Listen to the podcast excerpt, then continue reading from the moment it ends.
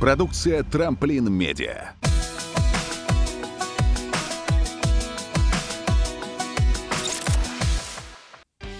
Дамы и господа, приветствуем всем, приветствуем всех. Это вновь первый Транссибирский велоподкаст. В этом будем выпуске говорить об организации летних покатушек с одними из самых легендарных организаторов этих самых летних развлечений для велосипедистов в нашем городе. Город наш Омск, это Транссибирский велоподкаст. Меня зовут Иван Притуляк. Это Трамплин Медиа, подкасты на трамплине.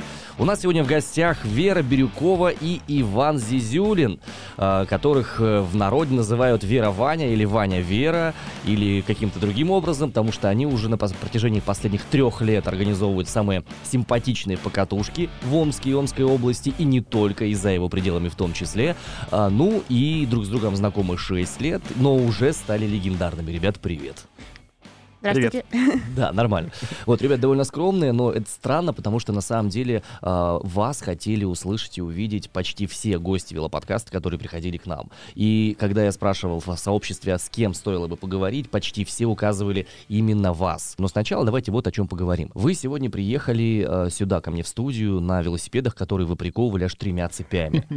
Реально, то есть я спустился вниз, стою, смотрю, ребята приехали на двух велосипедах, у них э, более широкий диаметр, 29 да, я так понимаю? Ну да, 29 и 26 29 и 26 да? А, и они сначала, значит, приковали статичным замком, который вот такой U-образный, к... потом а, они нашли цепь какую-то здоровую, толстенную, цепью связали задние колеса двух своих велосипедов, и потом еще и передние связали. На чем вы приехали, расскажите? Что за агрегаты такие высокоценные, что их нужно аж в, в тройном размере фиксировать? Ну, тут только один более ценный. Дорогой велосипед, гоночный S-Works. Вот.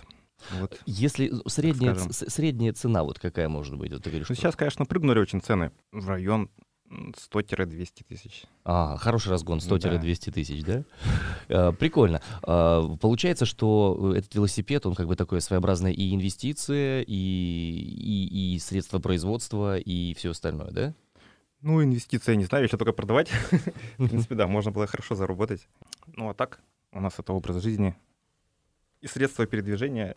Одновременно. И отдыха, и всего, да. Скажи, вот конкретно на том велосипеде, на котором ты приехал, сколько ты накатал километров? Считал примерно?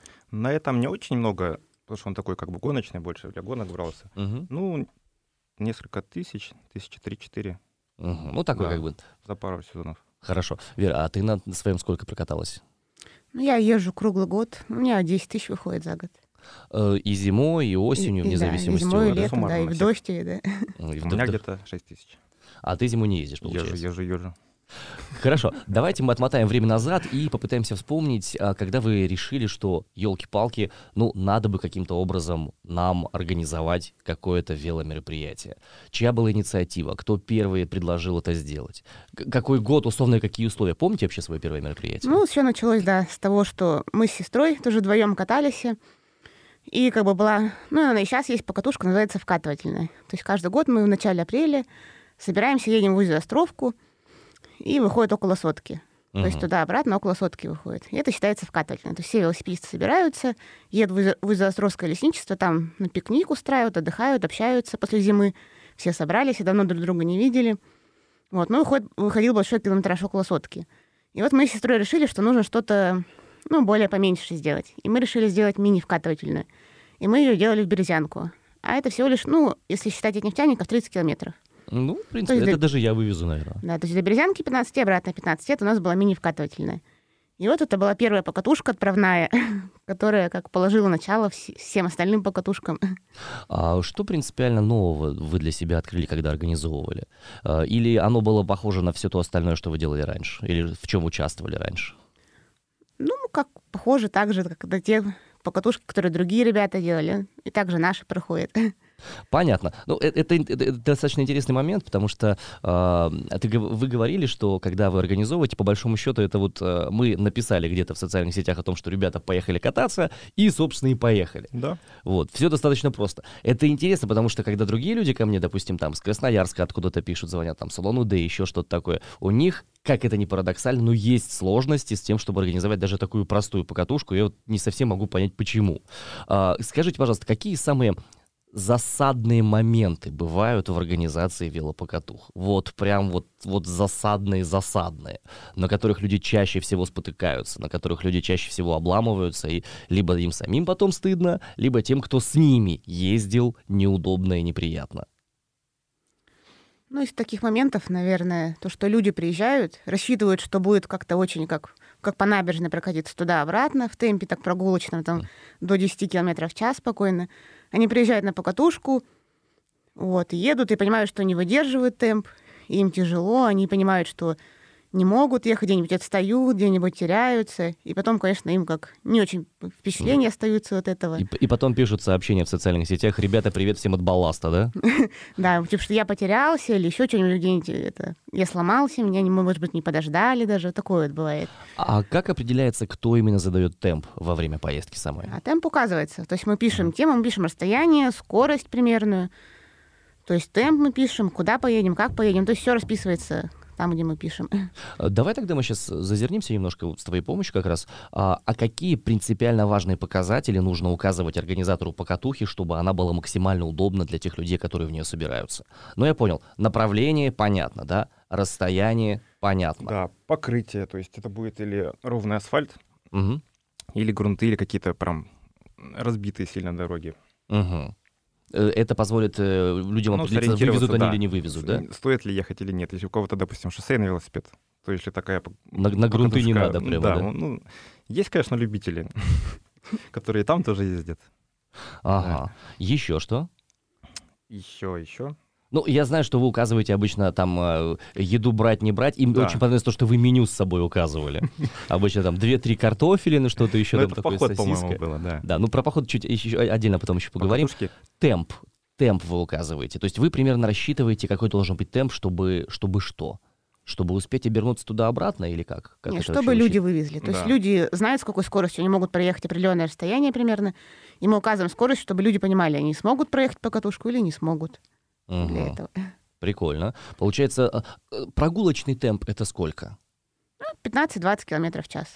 А вот такой прямо, ну, чтобы ну, нагру- нагрузиться. Надо понимать, что если асфальт, то это довольно-таки медленно будет, а на, грунт, на грунтах это уже приличный темп, на самом деле. Даже скорость. А, вот. Хорошо, понятно. Эти моменты мы зафиксировали, то есть э, темп, скорость, э, направление, продолжительность в любом варианте. Э, еще очень важный момент, я обратил у вас в группе вашей, э, пишется обычно, на чем добираетесь до места. То есть те, кто самоходом, там, допустим, вы указываете, ну это там условно 100 километров, на электричке, если ехать, или там на автомобилях, или на чем-то еще. Можете рассказать поподробнее немножко о том, как сейчас дела обстоят с перемещением э, велосипедов в электричках, в общественном транспорте, если личной машины нету? Ну, это мы плавно перетекаем, перетекаем в походы от покатушек. Uh-huh. В электричках сейчас, ну, в принципе, во-первых, с 1 мая стал бесплатный провоз велосипеда. Серьезно? Да. Этого года, удивились. 1 мая, бесплатно да? велик можно проверить. А зачем стяжки брать для фиксации? Вы Стяжки, потому что, ну, бывает много народу, и нужно как-то распределяться. Обычно несколько велосипед вагон, допустим, в тамбуре, если нет места, допустим, в самом вагоне, стяжками там, так скажем, по углам притягиваем велосипеды, чтобы они не мешались проходу, выходу людей. Велосипеды друг к другу притягиваете или каким-то... Ну, там к стене и друг к другу. А стяжки вот. классические, вот эти вот пластмассовые да. белые, да? Нет, нет, нет, нет, которые вот эспандерные резинки такие. А, это, это скорее э, багажные такие стяжки. Да-да-да-да. Угу, понятно, прикольно. Слушайте, а на самолетах сейчас какие правила? Вдруг вы знаете, я просто не в курсе. На самолетах там зависит от а, авиакомпании все. Ну, там обычно все, конечно, сложнее. Приходится разбирать практически полностью велосипед, э, упаковывать хорошенько. И нужно уложиться в весовой лимит. Он тоже у разных авиакомпаний разный. В разных билетах тоже нужно смотреть, чтобы был багаж. Там, допустим, может быть 10 килограмм ограничения или даже 5. Вот. Также нужно в габариты еще укладываться. По-моему, ну, габариты... 203 сантиметра, по-моему, по всем параметрам. По факту, честно говоря, у нас никогда не смотрели ну, габариты. Ну, ну пишут так, да. Да. А, а как, слушайте, ну у велосипеда же рама, она прям, скажем, не квадратная. Даже если оба колеса снять. Ну вот приходится, ну, оба а колеса, еще и вилку, и, в общем, очень сильно разбирать приходится. То есть такое лего своеобразное получается, да? А, мне кто-то говорил о том, что вы еще умудрялись каким-то образом зимой а, или не помню когда а, серфы провозить где-то и Нет, сноуборды. это, что за наверное, история была? Это, наверное, не мы были. Это не вы, да? Ладно, окей. Значит, значит, это уже легенды про вас складываемые. Да. Допустим. Хорошо. С короткими покатушками, с подготовкой к ним более-менее понятно. Все-таки я хотел бы перейти к более длительным мероприятиям. Мгм. Вы, получается, уже организовывали несколько выездов на Алтай и еще куда-нибудь делали? Ну нет, на Алтай мы не делали. То есть Не- именно такие вот многодневные, так скажем, походы мы еще не делали. Да, Но в этом году планируете. да. Вот, расскажите немножко о том, что вы планируете в этом году и как вы к этой истории готовились, как вы маршруты искали, что вообще происходило. Вера, расскажи ты. Ну, мы собираемся вот в этом году с 11 по 24 июля на Алтай. То есть мы сначала хотели поехать на базу отдыха Кузлинская поляна и оттуда ехать, ездить радиалками, то есть в разные стороны. Но пока группа не набралась, нас пока всего 4 человека из тех, кто мне отписался. И мы решили просто сделать круговой маршрут.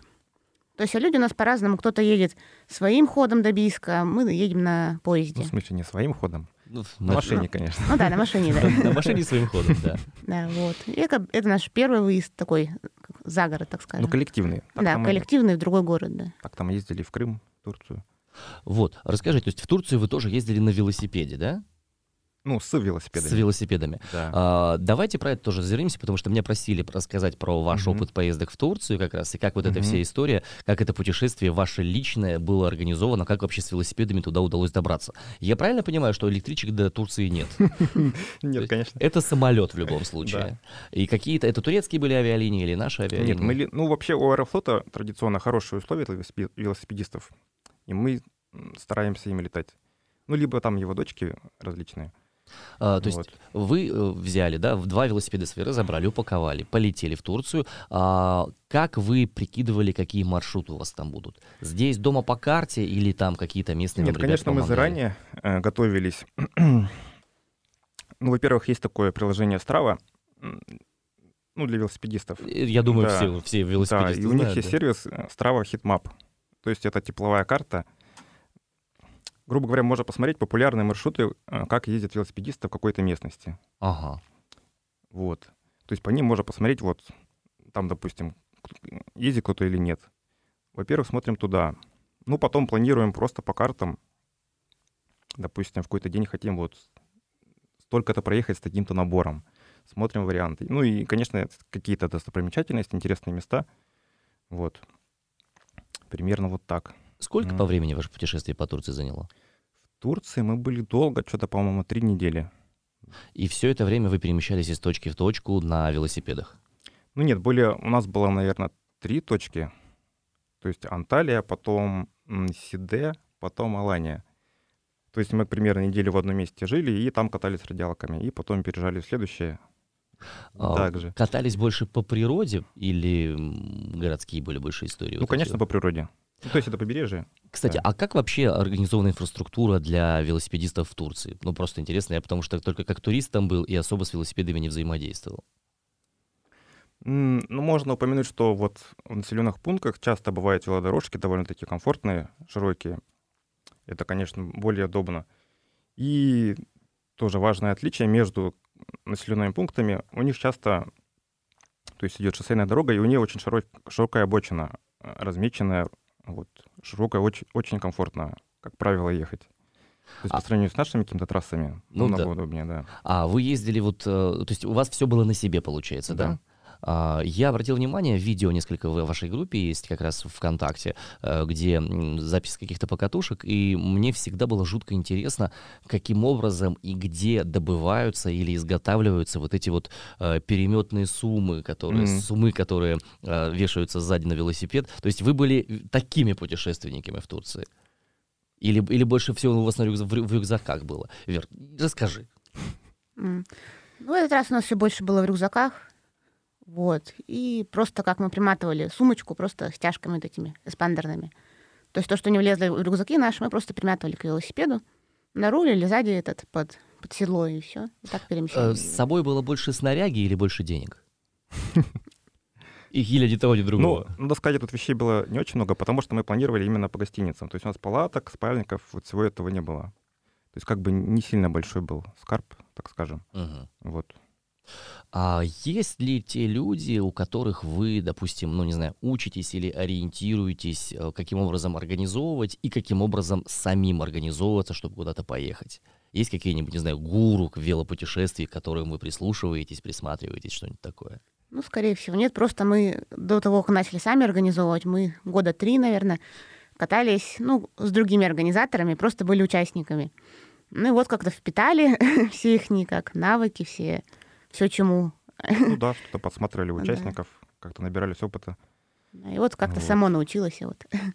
Само научилась. Прикольно. Давайте вот, знаете, о чем поговорим. А, представьте себе, что у вас есть возможность организовать путешествие и для себя, и для какой-то группы людей в то место, в котором, ну вот, вы бы очень-очень хотели покататься. Я допускаю, что у вас это могут быть разные места. Вера, вот у тебя куда бы ты хотела организовать покатушку, и вот чтобы и другим хорошо было, и тебе приятно? Из тех мест, где ты еще не была. Ну, мне вот очень хочется, вот как Ваня был, вот они тоже группа ездили, группа это человек 10, по-моему, было, вот они ездили в Грецию. И вот они там тоже перемещались, то есть они ехали по, по, по прямой, грубо говоря, и останавливались везде в гостиницах. Ну, не по прямой. Ну, в смысле... понятно, что... Ну, да. В общем, ехай в одну да, сторону. Да, ну, то есть не круговой маршрут, а была такая прямая, своеобразная. И они останавливались в гостиницах, то есть ехали они налегке, без какого-то скарба тоже любовались всякими достопримечательностями, то есть море, горы, всякие эти замки там были. Вот тоже хочется что-то типа такого. Такую туристическую сделать для просмотра всяких тел, э, как красот, да? Да, где-нибудь за границей тоже вот. Тоже были у нас знакомые, которые ездили тоже по Европе. То есть они с одной, с одной точки стартовали и через всю Европу почти проезжали и с другой точки уже возвращались обратно. Вот, кстати, да, я недавно видел объявление о том, что кто-то из нашего омского велоклуба собирается поехать от Турции через всю Европу вдоль побережья и вплоть до Петербурга, переправляясь там на пароме или еще mm-hmm. где-то. Прикольная история. Вот, так, сейчас мгновение сделаем микропаузу. Хорошо, Вань, ну а у тебя тогда какая история? Вера хочет в Грецию, где был ты, а ты куда хочешь съездить и организовать? Честно говоря, наверное, тоже совпадает где-то по Европе покататься. Вот. Ну, вы, я так понимаю, не экстремальные туристы, да? У вас нет цели там э, гнать 500 километров в одну сторону, чтобы там что-то где-то вам кайфануть хочется. Ну, больше. в этом плане, да. да. Да. В Греции что тебя больше всего зацепило? Кто вообще организовывал эту историю и как вы простраивали маршруты там?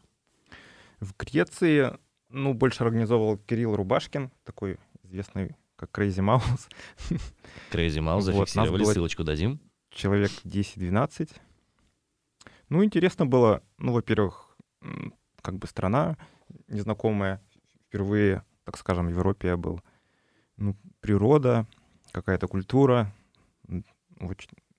Плюс, конечно, было очень интересно большой компании ехать где-то вот в чужом месте. Это Чувствуешь прикольное. себя защищеннее, да? Да, вот как-то так это, своей, своей компании. Очень так душевно, так скажем. Вот. Вот, да. хорошо. А, скажите, пожалуйста, ребят, когда вы организовывали, э, когда вы сами собирались в поездки, в походы, в любом случае вы каким-то образом распределяли какую снарягу с собой брать, какую снарягу с собой не брать. Наверняка у каждого из вас есть какая-то такая история, э, скажем, идеальный набор для э, путешествия, ну вот длительного, сейчас говорим про длительное путешествие.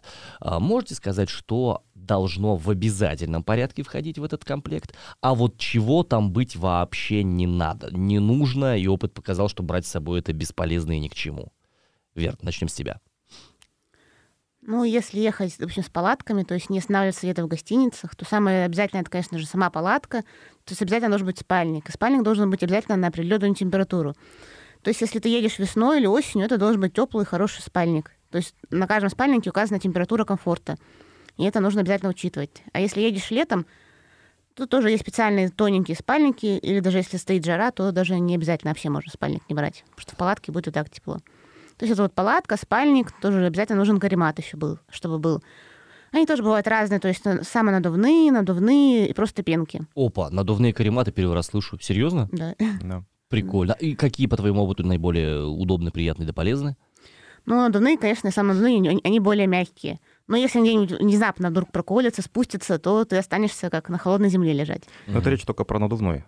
Да, У про самонадувных А, они не так критично. Они поплотнее, да? Да. Я просто как турист, как скаут всю жизнь ездил всегда с, с этими с э, пенками, и, ну, как бы, слаще пенки ничего не пробовал в своей жизни в этом смысле. Ну, мы тоже, честно говоря, так ездили. Вот только в этом году купили надувной коврик. И по уровню комфорта это, конечно, намного выше. То есть А- высыпаешься Смотри, наду- лучше. надувной коврик, то есть он получается как, он э, в собранном состоянии, он столько же, сколько каремат занимает место? Больше, меньше? Меньше, конечно. А, окей, меньше? Да. Прикольно. А палатка, допустим, как, в- с какими вы путешествуете? Двухместная, одноместная? Ну, у нас двушка, да, двушка. Без, Ну, ну, без скорее тент? пол- полтора, так скажем. По объему внутреннему она. Да, я просто подумал, мою шестиместную, наверное, на велосипед я не взвалю, я ее руками-то ношу с тяжестью с определенной. Ну, для этого для машины ездили путешествия в Не, наша палатка, она как бы сворачивается в такой рулончик и просто привязывается на руль. И никак не мешает ни, ни переключателям, ни тормозам. Такой небольшой рулончик спереди висит. Мгм, Вот. при- Прикольно. Так, а, хорошо. А что с собой брать не надо? Ну, вот то, что там говорит кто-нибудь, что стоит, а ты считаешь, что, ну, не стоит, наверное. Ну, котелок с собой надо брать. Ну, котелок обычно берет организатор. Вот как в данном случае, допустим, мы организаторы, мы берем с собой котелок, чайник с собой берем, то есть мы берем поварешку. Ну, то есть всякие там приправы, все такое, ну, то, что общее, там, пила. Для общего удовольствия, Да, то, что, да, то, что другим людям, в принципе, брать не надо. То есть это пила, котелки, всякие там ло- лопаточки для помешивания. Мы еще берем с собой гамак, чтобы, то есть, можно поваляться там, по- почилить где-нибудь там на берегу, в лесочке. Слушайте, а самое важное для этой, для всей истории, вот чтобы хорошо получилась покатушка, а, важно м, доставить людям удовольствие или важно, чтобы люди почувствовали нагрузку? Вот по своему опыту, как вы считаете? Ну, я думаю, и то, и другое. То есть нужно хорошенько так нагрузиться, а потом хорошо отдохнуть. Обычно так воп- больше всего запоминается. Нетривиальный вопрос про алкоголь. Да? Как вы за, против, воздерживаетесь? Э, Имеет ли принципиальное значение вообще этот вопрос для вас? Стоит ли брать с собой в дорогу?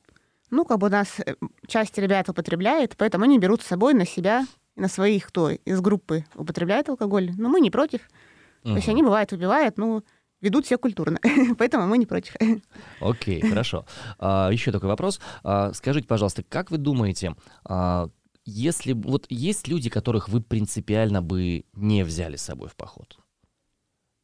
Я не говорю про конкретных личностей, я сейчас имею в виду, ну вот, допустим, я могу представить себе, да, что если мы говорим про развлекательную, отдыхательную поездку, то вряд ли стоит брать с собой человека, который привык к жестким нагрузкам, который накручивает километры, который будет отрываться вперед там от всех остальных и там подгонять. Да Такой почему? токсик. Нет? Нет. Ну, пускай уезжает вперед. Его личные проблемы, да? Ну, конечно, они иногда немножко портят, то есть они разгоняют группу. Ну, как бы, ну, конечно же, мы не будем, как, так скажем, Козлить, я скажу слово это за тебя. Не будем козлить и будем пускать всех, кого необходимо, да? да, конечно. То есть мы как бы, ну, в принципе, наша позиция, что мы открыты для всех желающих. А, возвращаясь к теме по поводу сборов, по поводу снаряги и всего остального, у тебя что входит в этот твой чемоданчик, с которым ты обычно путешествуешь, а что ты из него понял, что, ну, надо это выбросить? Нет, ну мы как бы собираемся на двоих всегда, вот. М, Но обычно я ве- везу палатку, все вещи, то есть мы все вещи упаковываем, есть такие специальные компрессионные мешки, то есть туда засовываются вещи, и он прям ужимается раза так в два как минимум. Высасывается воздух из него, да? Ну, он так такими э, стропами стягивается Мгм. и становится очень компактный. Вот. Хорошо, окей. Ага, Ну и, в сре- и э, смотри, вы взвешиваете велики свои э, перед тем, как поехать? Ну, просто ради интереса, там, си- си- сильно больше, меньше весит, или как? Ну, иногда, ну, Донес, ладно, окей, Да. заб- за- за- забыли, вычеркнули, то забыли. есть мы же не можем что-то выкинуть, потому что слишком тяжелое. Ну, Поэтому сколько есть, нужно. столько есть, да. Да. Мгм. Так, секундосинку. Сейчас тут кое-что помечу, все пометил. Хорошо, разобрались. С короткими поездками разобрались. С длинными поездками более-менее разобрались. С желаемыми поездками тоже разобрались. А скажите мне в двух-трех словах, а зачем? Зачем вы катаетесь сами и зачем вы организовываете это дело? Вот внутри себя где-нибудь там поищите, там на том уровне, на уровне грудной клетки, там вот за ней что-то внутри такое есть, честно, от души. Зачем вы это делаете? Ну, Просто нравится кататься на велосипеде, путешествовать, открывать какие-то новые места. Вот до того, как я не каталась на велосипеде, я думала, что сам город маленький, что ну, в области вообще никогда не видела. А вот когда я села на велосипед, я узнала, что у нас большой город, много всяких таких улочек интересных, закоулочек, тропиночек всяких интересных, всякие такие интересные места есть. И я узнала, что у нас очень большая, широкая область, что там тоже очень интересные места есть. Такие места, как Дачный, Подгородка, это очень красивые хвойные леса. То есть там можно погулять, покататься на велосипеде, отдохнуть душой. После города, ну, после того, как побудешь в городе и приезжаешь на природу, ты прям ощущаешь, что ты находишься где-то там далеко и отдыхаешь полностью душой, и телом, и даже вот не хочется возвращаться после таких поездок в город. Особенно если уезжаешь, допустим, с палаткой на несколько, на 2-3 дня, даже когда возвращаешься в город, ты чувствуешь, что ну, воздух не тот, и ты ощущаешь, что вот разницу прям города и загорода очень сильно. Интересная штука получается. Казалось бы, велосипед — средство перемещения на своих двоих, ну, двухколесное, да, тем не менее оно дает такое огромное ощущение простора. Да, свободы. Велосипед дает свободу, да. А, Вань, твой вариант? Mm. Зачем ты это делаешь? Зачем? Да. Ну, я думаю, похожий ответ. То есть кому-то нравится просто кататься. Сам, сам процесс катания до, до, ну, доставляет удовольствие. Ну, как бегунам нравится бегать. Да, то есть там же есть какие-то исследования. Вы, да, да, да, да, вот я про это хотел сказать, что вот, видимо, выделяются эндорфины, и это просто приносит радость. Вот кому-то это приносит, как нам, кому-то, может быть, нет. Кто-то, может, еще не попробовал, не распробовал. Давайте отмотаем время назад, 6 э, лет назад, когда велосипед стал не только средством получения свободы, но и способом вам познакомиться друг с другом. Э, расскажите, как это было? кто кого первый увидел, кто кому первый подкатил. Ну, вообще, честно говоря, это было даже не совсем на велосипеде. То есть зимой, раньше, в принципе, у нас была такая традиция, сейчас она как-то заглохла. Зимой мы ходили на каток, то есть тем же сообществом велосипедным. Вот, кататься там по пятницам, по-моему, вечером. Да. И там мы и познакомились. Ну, мы, конечно, ездили тоже на велосипедах туда. В коньках на велосипедах, прикольно. Нет, мы приезжали на каток на велосипеде, катались, потом ехали снова на велосипеде домой. Кто к кому первый подкатил? А я уже не помню даже. Ну, то есть мы, ну, получалось, что мы вместе ехали практически вдвоем, вот, домой, ну и как-то так разговорились, познакомились. И заверте. Да. И завертелось. Хорошо, ребят, а, пригласите, пожалуйста, сейчас наших слушателей потенциальных и в нашем городе, не нашем, на алтайскую свою покатушку, расскажите, что там будет, и, собственно, будем потихонечку завершать. Ребята кивают друг на друга, чтобы вы понимали, это почему это такая пауза. Э, давай, ты, Вер, да, давай. Ну, я уже говорила, что мы собираемся с 11 по 24 июля. То есть 9 вечера мы планируем поехать на поезде до Бийска. Вот, а там уже как продолжать маршрут. Но те, кто хочет поехать на машине, могут поехать на машине. Вот. Конечная точка, где нужно оказаться, чтобы откуда вы уже поехали? Бийск или все-таки э, дальше, выше туда? Ну, мы еще планируем, когда ехать до Бийска, вот там как бы заночевать, а на следующее утро поехать на автобусе, допустим, до Чемала. Но мы еще пока точно не решили. Вот, ну можно как отписаться вот нам, если кто-то заявляет желание, отписаться мне или Ване, или просто написать в нашу группу, и мы тогда уже точно расскажем все подробности, что да как, когда и во сколько. Окей, ну что, Вань, есть что добавить? Да нет. Нет, ну и прекрасно. Итак, драгоценные наши радиосибиряки. Радиосибиряки классно, не вовремя это сказал, секунду. Итак, драгоценные наши слушатели велоподкаста, на этом а, разговор с Верой и Ваней на сегодня у нас завершается. А, ребята, которые очень легкие в общении, очень приятные, очень расслабленные. И если вы хотите почувствовать, что такое удовольствие от велосипеда, есть ощущение, что к ним стоит обратиться, потому что они умеют делать легко, симпатично, ненапряжно, очень дружелюбно, ну и вы полюбите велопокатушки так, как любят их они. На сегодня у меня все. Меня зовут Иван Притуляк. Это был подкаст первый транссибирский велоподкаст на Трамплин Медиа. Любим, целуем, обнимаем. Пока. До свидания. Пока. Пока.